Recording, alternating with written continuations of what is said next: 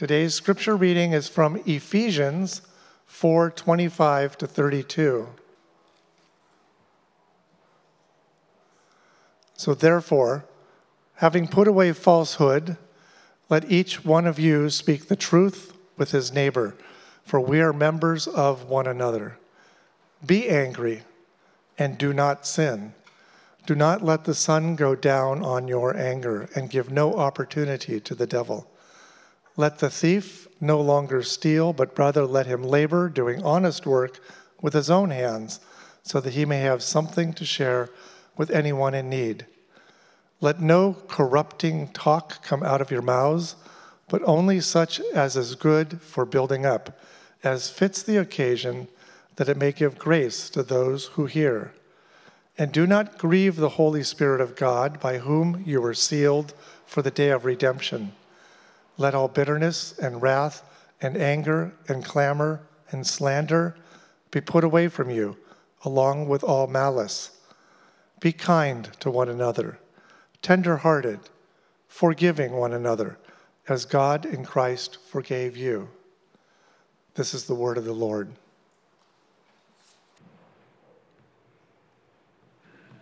Good morning. Welcome, everyone. It's nice to see all of your faces.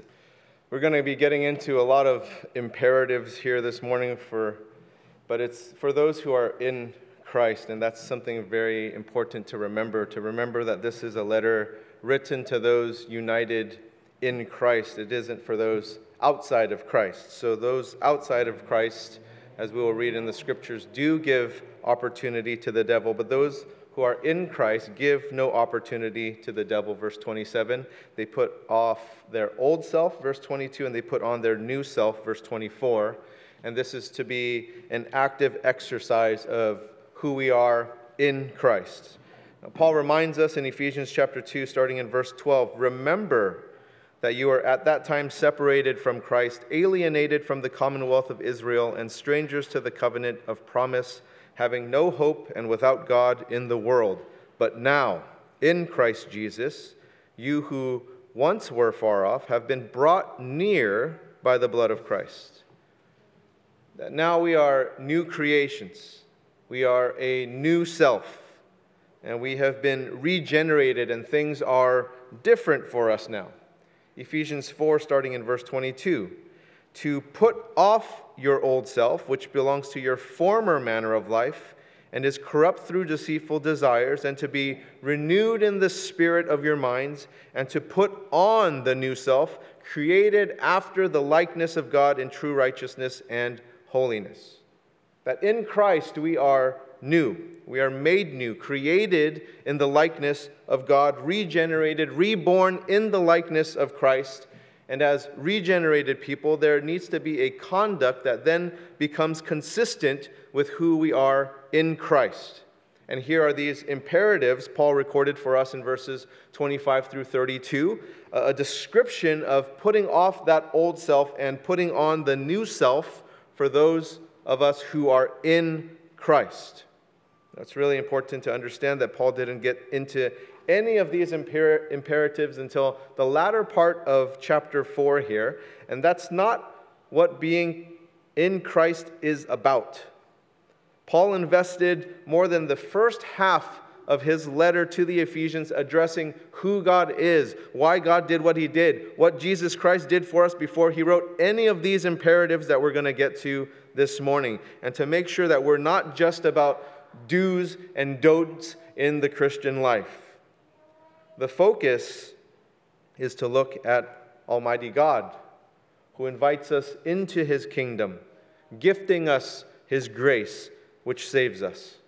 That God extended an invitation to adopt us as his children, redeeming us from sin, redeeming us from darkness. That through Jesus Christ, we have the opportunity to be raised from death to life, to move from darkness to light, and to be seated with him in our new identity with Christ. So, more than half of the letter is about who God is, what God did, why God did it. Before we get into any of this Christian conduct that we're going to be talking about, we have to remember this.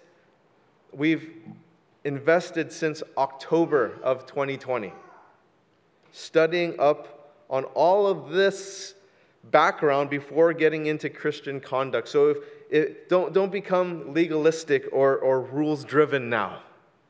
Right? We, we spent since October. So if you're just jumping in recently or if you're just jumping in today without all of that foundation that was laid since October, you might misunderstand even this message, this sermon, or even from this point on when we're talking about Ephesians. You need to get that background so that that foundation is there for us. How to be a Christian is found in chapters 1 through 3. So don't skip over all of that and then jump right here into the latter part of chapter 4. Please do not tell people what they should and shouldn't do according to chapter 4 when they don't know chapters 1 through 3. Do not do that.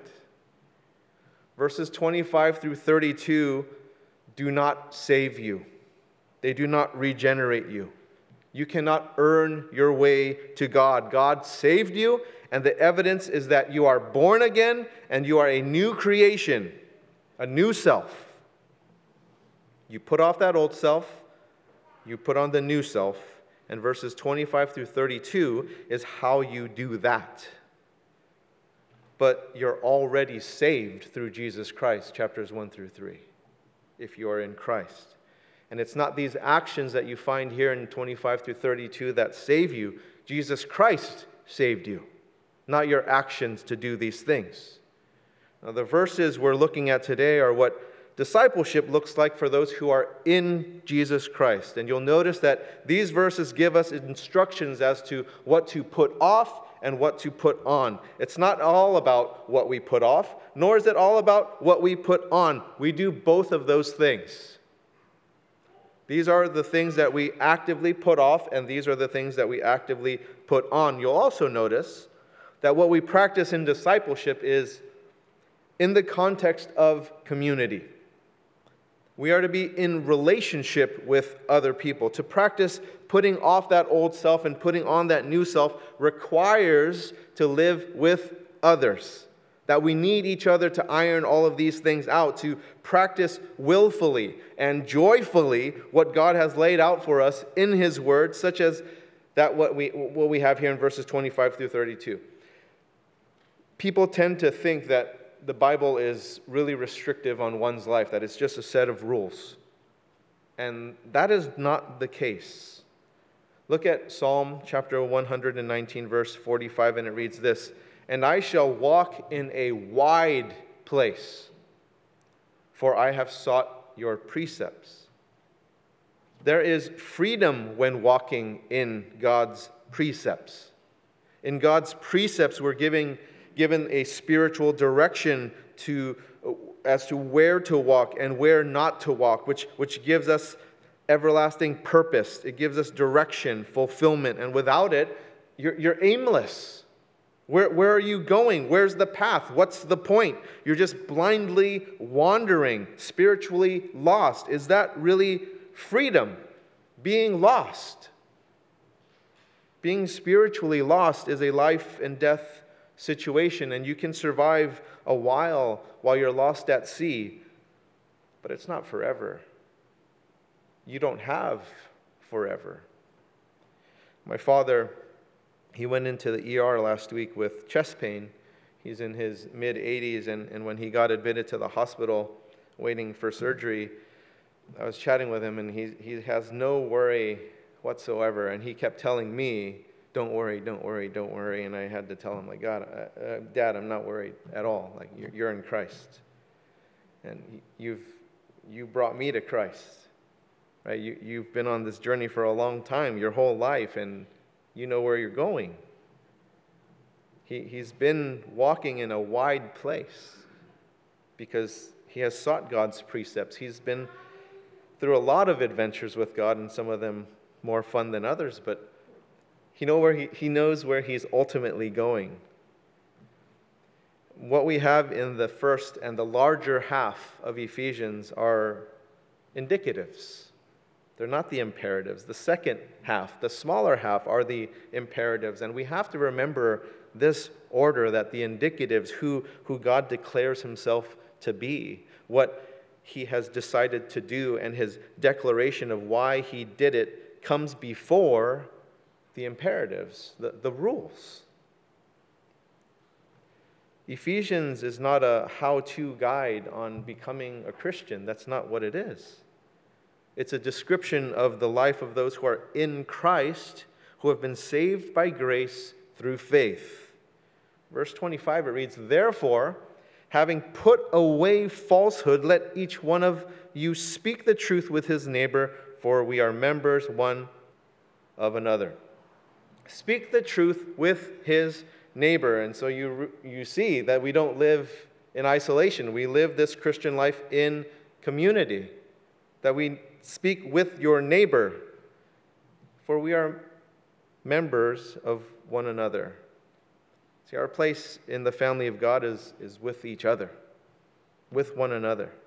And if we don't speak the truth about God, we'll exchange it for a lie. Romans chapter 1, starting in verse 24. Therefore, God gave them up in the lusts of their hearts to impurity, to the dishonoring of their bodies among themselves, because they exchanged the truth about God for a lie and worshiped and served the creature rather than the Creator, who's blessed forever. Amen.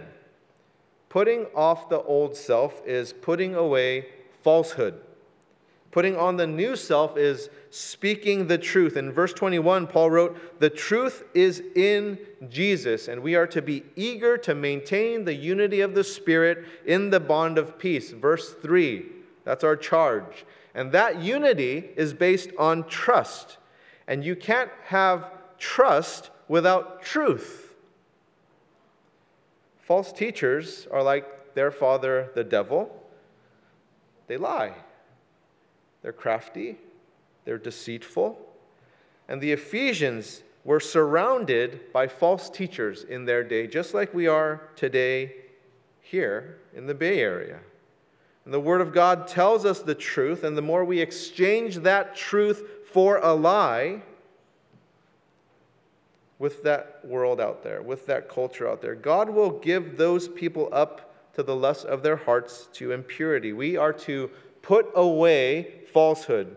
Verse 26 Be angry and do not sin. Do not let the sun go down on your anger. And you notice that this doesn't say, Don't be angry, which I'm very thankful for because um, it happens to me. But anger can be a very appropriate emotion. It is a, an appropriate emotion to be angry for the right reasons and about the right things. And it's fine to be angry but it's not fine to sin. And a lot of times that's my issue. It says, Be angry and do not sin. You have to wonder when anger is absent from a Christian, you have to wonder if that person even has a pulse, right? Because how can that even be? Back to Psalm 119 again. This time in verse 53, it reads this Hot indignation seizes me because of the wicked who forsake your law. Indifference to the law of God is not a sign that we are tolerant people or that we are spiritually mature people, that, that we have evolved into very mature Christians. Because mature Christians realize that sin separates people from God, that sin is a sentence to eternal darkness, to eternal death. How do we regard the law of God? How have we become irreverent to it? Have we become numb to the rampant sin that is around us? And I would say to many, yes, we have. We're not angry at sin. And sometimes I find Christians angrier about other issues than they are about sin. We're not to be tolerant of sin, but many have compromised with that of the cultural values around us or, or the beliefs around us. Many have been caught up with accepting what the world and the culture have given us rather than the Word of God, God's truth. The thing is, is that God won't fight you about the truth. The truth is His. The truth is truth. There's nothing to fight with you about. God will give up people to their lusts of their hearts to impurity, to the dishonoring of their bodies when they exchange the truth of God for a lie. And there are appropriate times to be angry. Anger against sin is proper, and sometimes Christians are, are known for inappropriate emotions of anger, unfortunately. That in the anger they, they sin, even though the scriptures say, Be angry and do not sin. When Christians act out in their anger, sometimes they sin. That is wrong. And when Christians attempt to justify their actions, but it's really being self righteous and it's sin, angry, angrily acting out out of hostility, bitterness towards people is sin. Acting out in revenge is sin. It says, Be angry and do not sin. What happens when we don't put away the old self and put on the new self? What happens when we don't put away falsehood and put on truth? What happens when we aren't angry about sin or we are angry and sin? We give opportunity to the devil, and that is verse 27, where it reads, And give no opportunity to the devil. Now, it's obvious that these aren't the only things that give opportunity to the devil. But what we do know is that this gives opportunity to the devil in verse 26. That this opportunity the devil will take comes right after verse 26 of be angry and do not sin. Do not let the sun go down on your anger. And it's not exclusively verse 26 that gives opportunity to the devil, but it sure does give opportunity to the devil. Now, anger is a very tricky emotion. It can be channeled for good, and it can be easily channeled for evil. And the devil is waiting for the opportunity for us to slip towards sinful anger. Do not let this sun go down on your anger. So don't harbor anger in your heart, in your mind. And when we do that, it's not possible to be eager to maintain the unity of the Spirit in the bond of peace. Back to verse 3. When we can't maintain the unity of spirit in anger, that's, that's an impossibility. There is no bond of peace in anger. And the devil sees this wide open opportunity to disrupt that unity when that sinful anger is present in us. And he has experienced generations of people to recognize that unrighteous anger is indeed in us. Be angry and do not sin. And if we don't heed this teaching, we're leaving ourselves susceptible to the devil. And sometimes we, we allow the anger to harbor inside of us, and if we aren't able to deal with it properly, it just eats away at us. One of the sad things about this is that it's not even paying rent to occupy your mind. You realize that? It, it's just living there rent free, utility free, insurance free, just taking up all that space in your heart and mind, and it's time to kick it out. Right? That, that, that person you're angry at has power over you. And that's probably the most angry thing. And sometimes you don't even know them. Think about this. That person that drives in a way that offends you, you don't know them. You don't know them at all. But they have power over you to control your emotions. Isn't that strange? Right? Or maybe you do know that person you're angry at, and they have power over your emotions, and they don't even know that you're angry at them. And yet they have power over you. And so you see how powerful the power of forgiveness is, is, is that it frees you.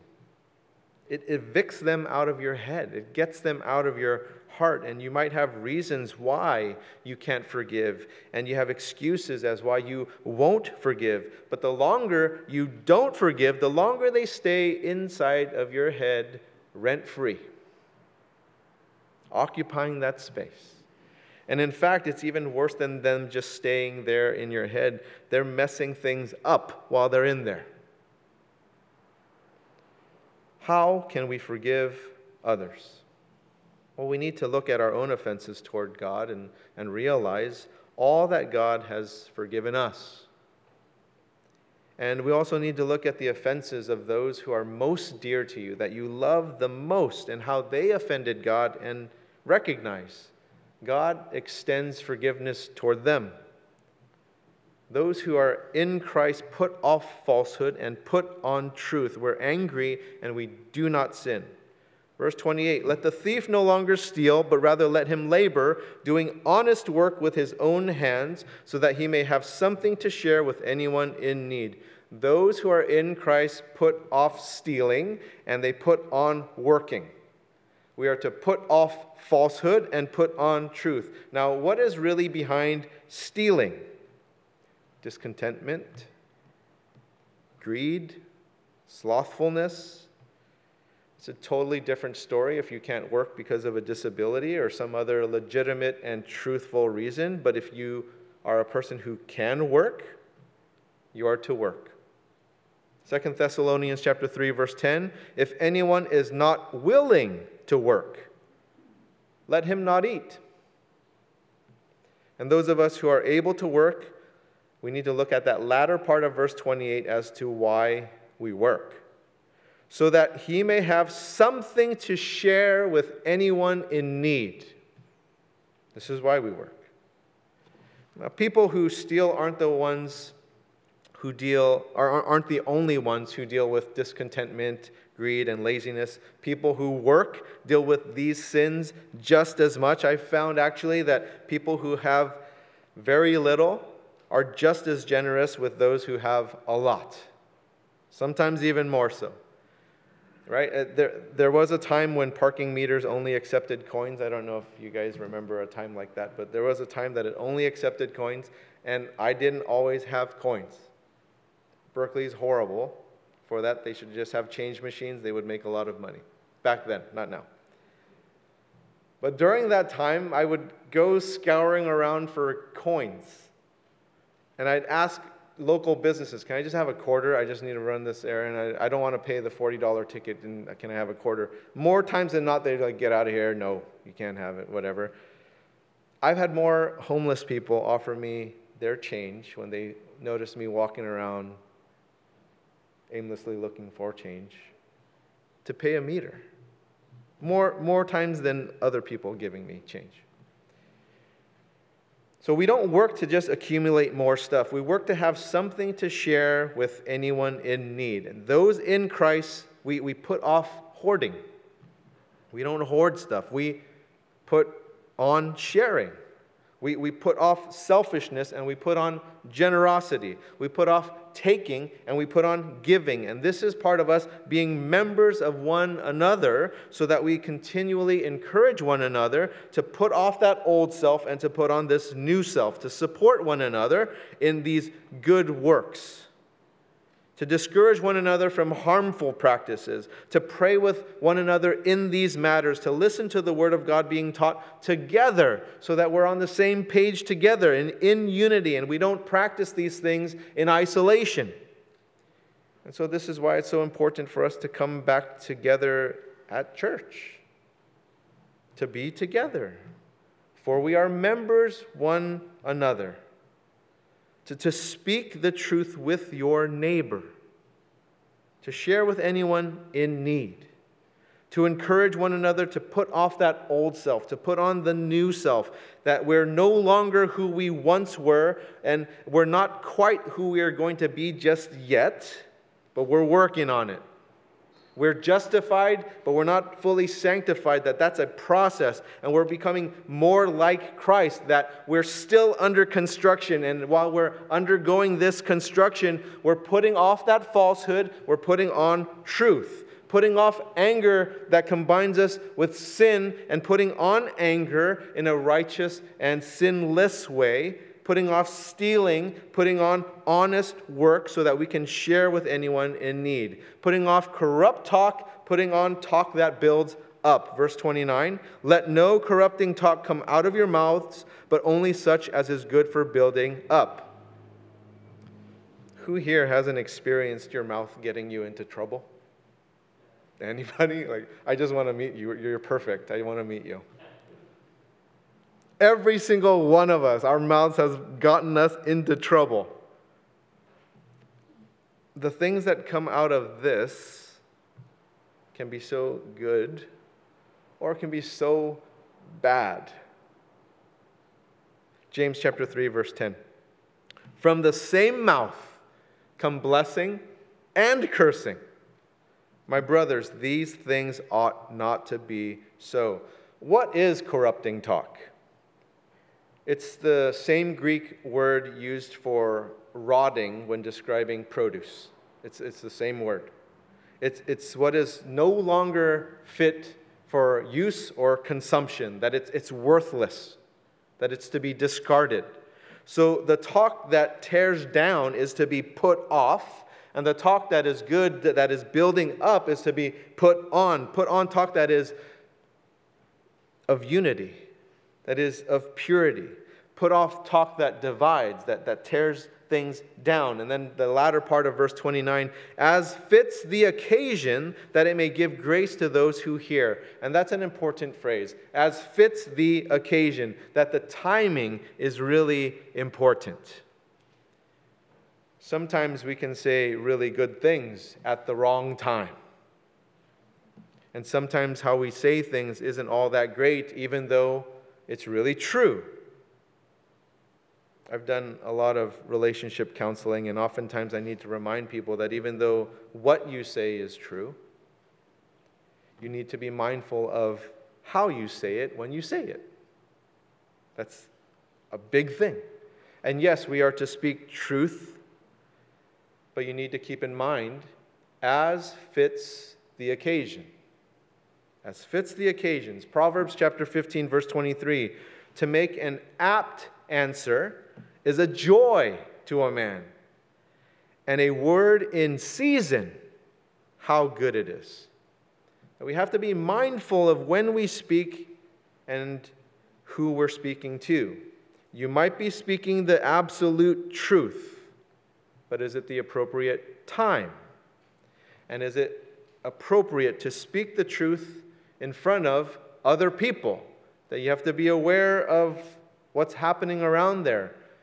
You don't reprimand your children in front of like a group of people and embarrass them or shame them, or you confront your spouse in a way where there's a crowd and you embarrass them. It says, as fits the occasion. We need to be tactful, we need to be courteous, considerate, kind, gracious. Colossians chapter 4 verse 6.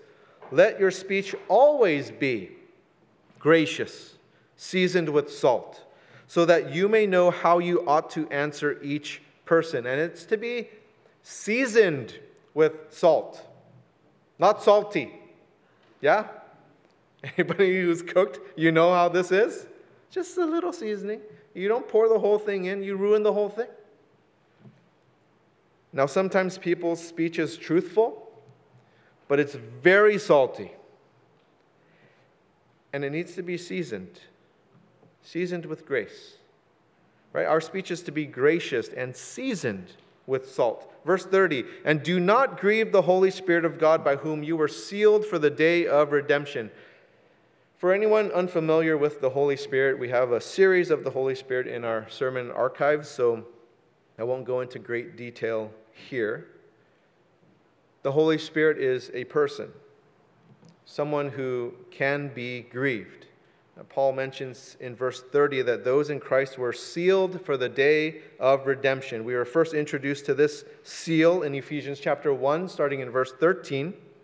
In him you also, when you heard the word of truth, the gospel of your salvation, and believed in him, were sealed with the promised Holy Spirit who is the guarantee of our inheritance until we acquire possession of it to the praise of his glory. The Holy Spirit seals us and is our sign that the old self has been put off and the new self is put on. Not only does God forgive us of our trespasses and sins, God also gives us the Holy Spirit to indwell in us.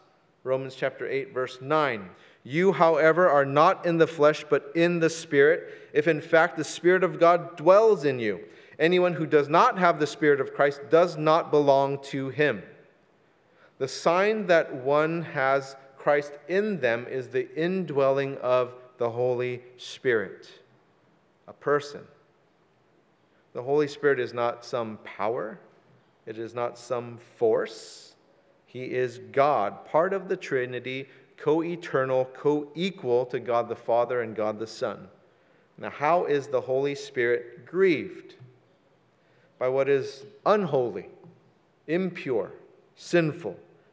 Now, sin doesn't just negatively affect you, it also negatively affects those around you that are in your community. It also grieves the Holy Spirit. But when we are filled with the Holy Spirit, there are positive effects to those around us and to us as individuals.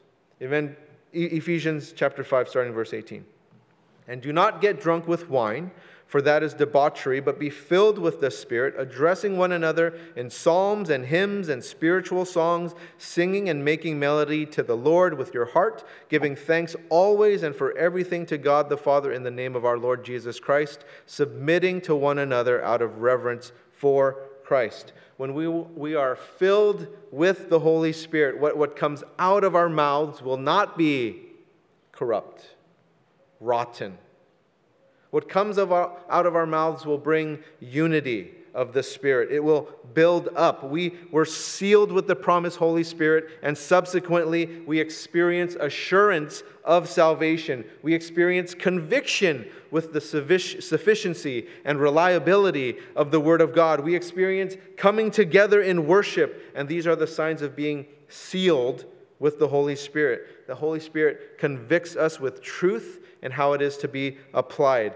And He is dynamic. He's dynamic in how He works in our lives, whether that's yesterday, today, or even tomorrow. That only by the Holy Spirit will someone be able to see God. And if you aren't able to see God today, you need the Holy Spirit to reveal God to you. That's what you need. Verse 31 Let all bitterness and wrath and anger and clamor and slander be put away from you along with all malice. And it reads, Put off all, all of it bitterness, wrath, anger, clamor, slander, malice. Put it all away. The gospel is truth. It's not just what we share, it's also how we share it. Not many people want to associate with bitter, slanderous, malicious people.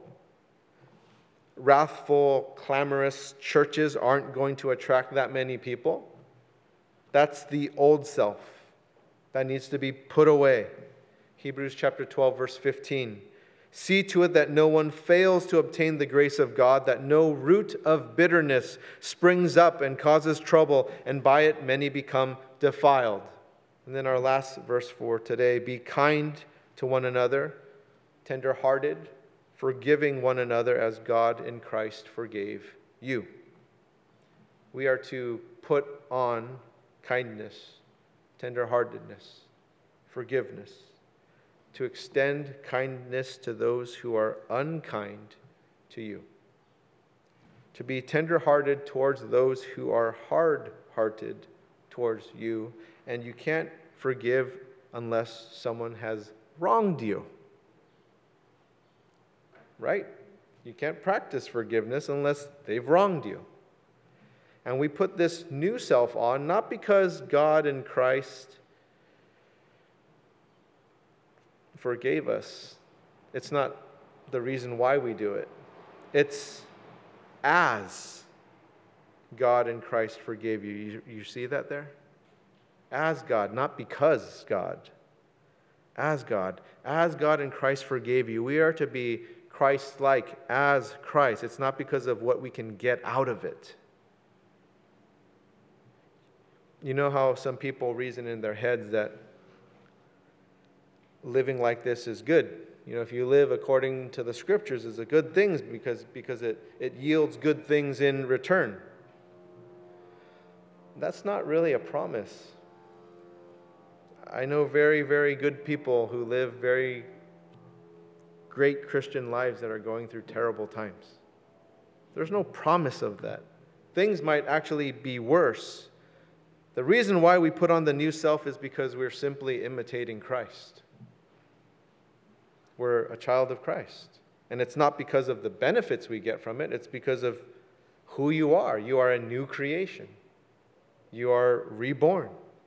And this new self is what we are to put on. We've been made new by God, and we don't want to grieve the Holy Spirit. We are eager to maintain unity of the Spirit. There are things of the old self to put off, and things of the new self to put on. And that darkness, evil, the devil is looking for opportunities to pull us to our old selves.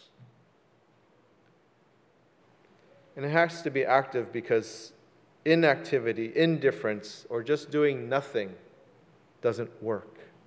Just look at our natural world. You have to pull out weeds, put off the old self, and you have to cultivate something you want. Otherwise, what happens? The weeds come back. You don't even have to do anything, they just come back. We could be in a drought and they come back. I don't understand how this works. It's amazing. They just come back. That's the spiritual life. You have to put off the weeds and put on the things that you really want that fruitfulness, that, that whatever is giving you nutrients and is healthy and feeds you. And if you don't do anything, the weeds come back. Let's end with 1 John chapter 4 verse 4. He who is in you is greater than he who is in the world. Let's pray. Holy Spirit, how those who cannot see you or understand you need you so badly today. We ask, God, that you would touch their hearts. Holy Spirit, we know that you seal us. And we pray that that miracle happens supernaturally. We pray that people come to this knowledge of your grace for them, your love for them. That you would empower those in Christ to put off the old self, for our minds to be renewed and to put on the new self. And it's a constant battle as the devil is prowling looking for those opportunities the prime opportunity is us being angry and sinning. Lord, make us aware, awake of those things in Jesus' name. Amen. If you have your communion elements, let's take that out. If you don't have that, just put up your hand and, and Steph will, will get those communion elements to you.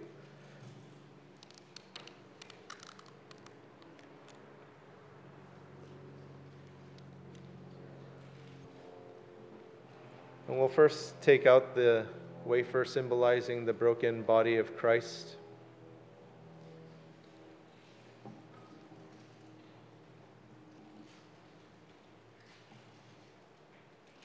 Beautiful symbol that Jesus left for us 2,000 years ago and reminds us to take this until his return. Just a beautiful reminder to us of his great sacrifice to reconcile us to his holiness.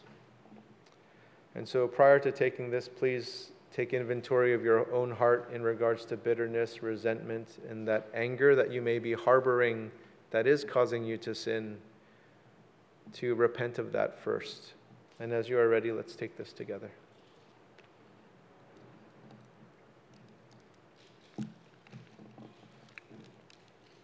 Then the fruit of the vine symbolizing the blood of Christ spilled for us, which forgives us we await the return of Christ. And let's take this together until his return. Lord Jesus, thank you for communion. So simple, yet so deep and meaningful as to what you've offered us. Lord, help us to be more like you, imitating you. In Jesus' name, amen.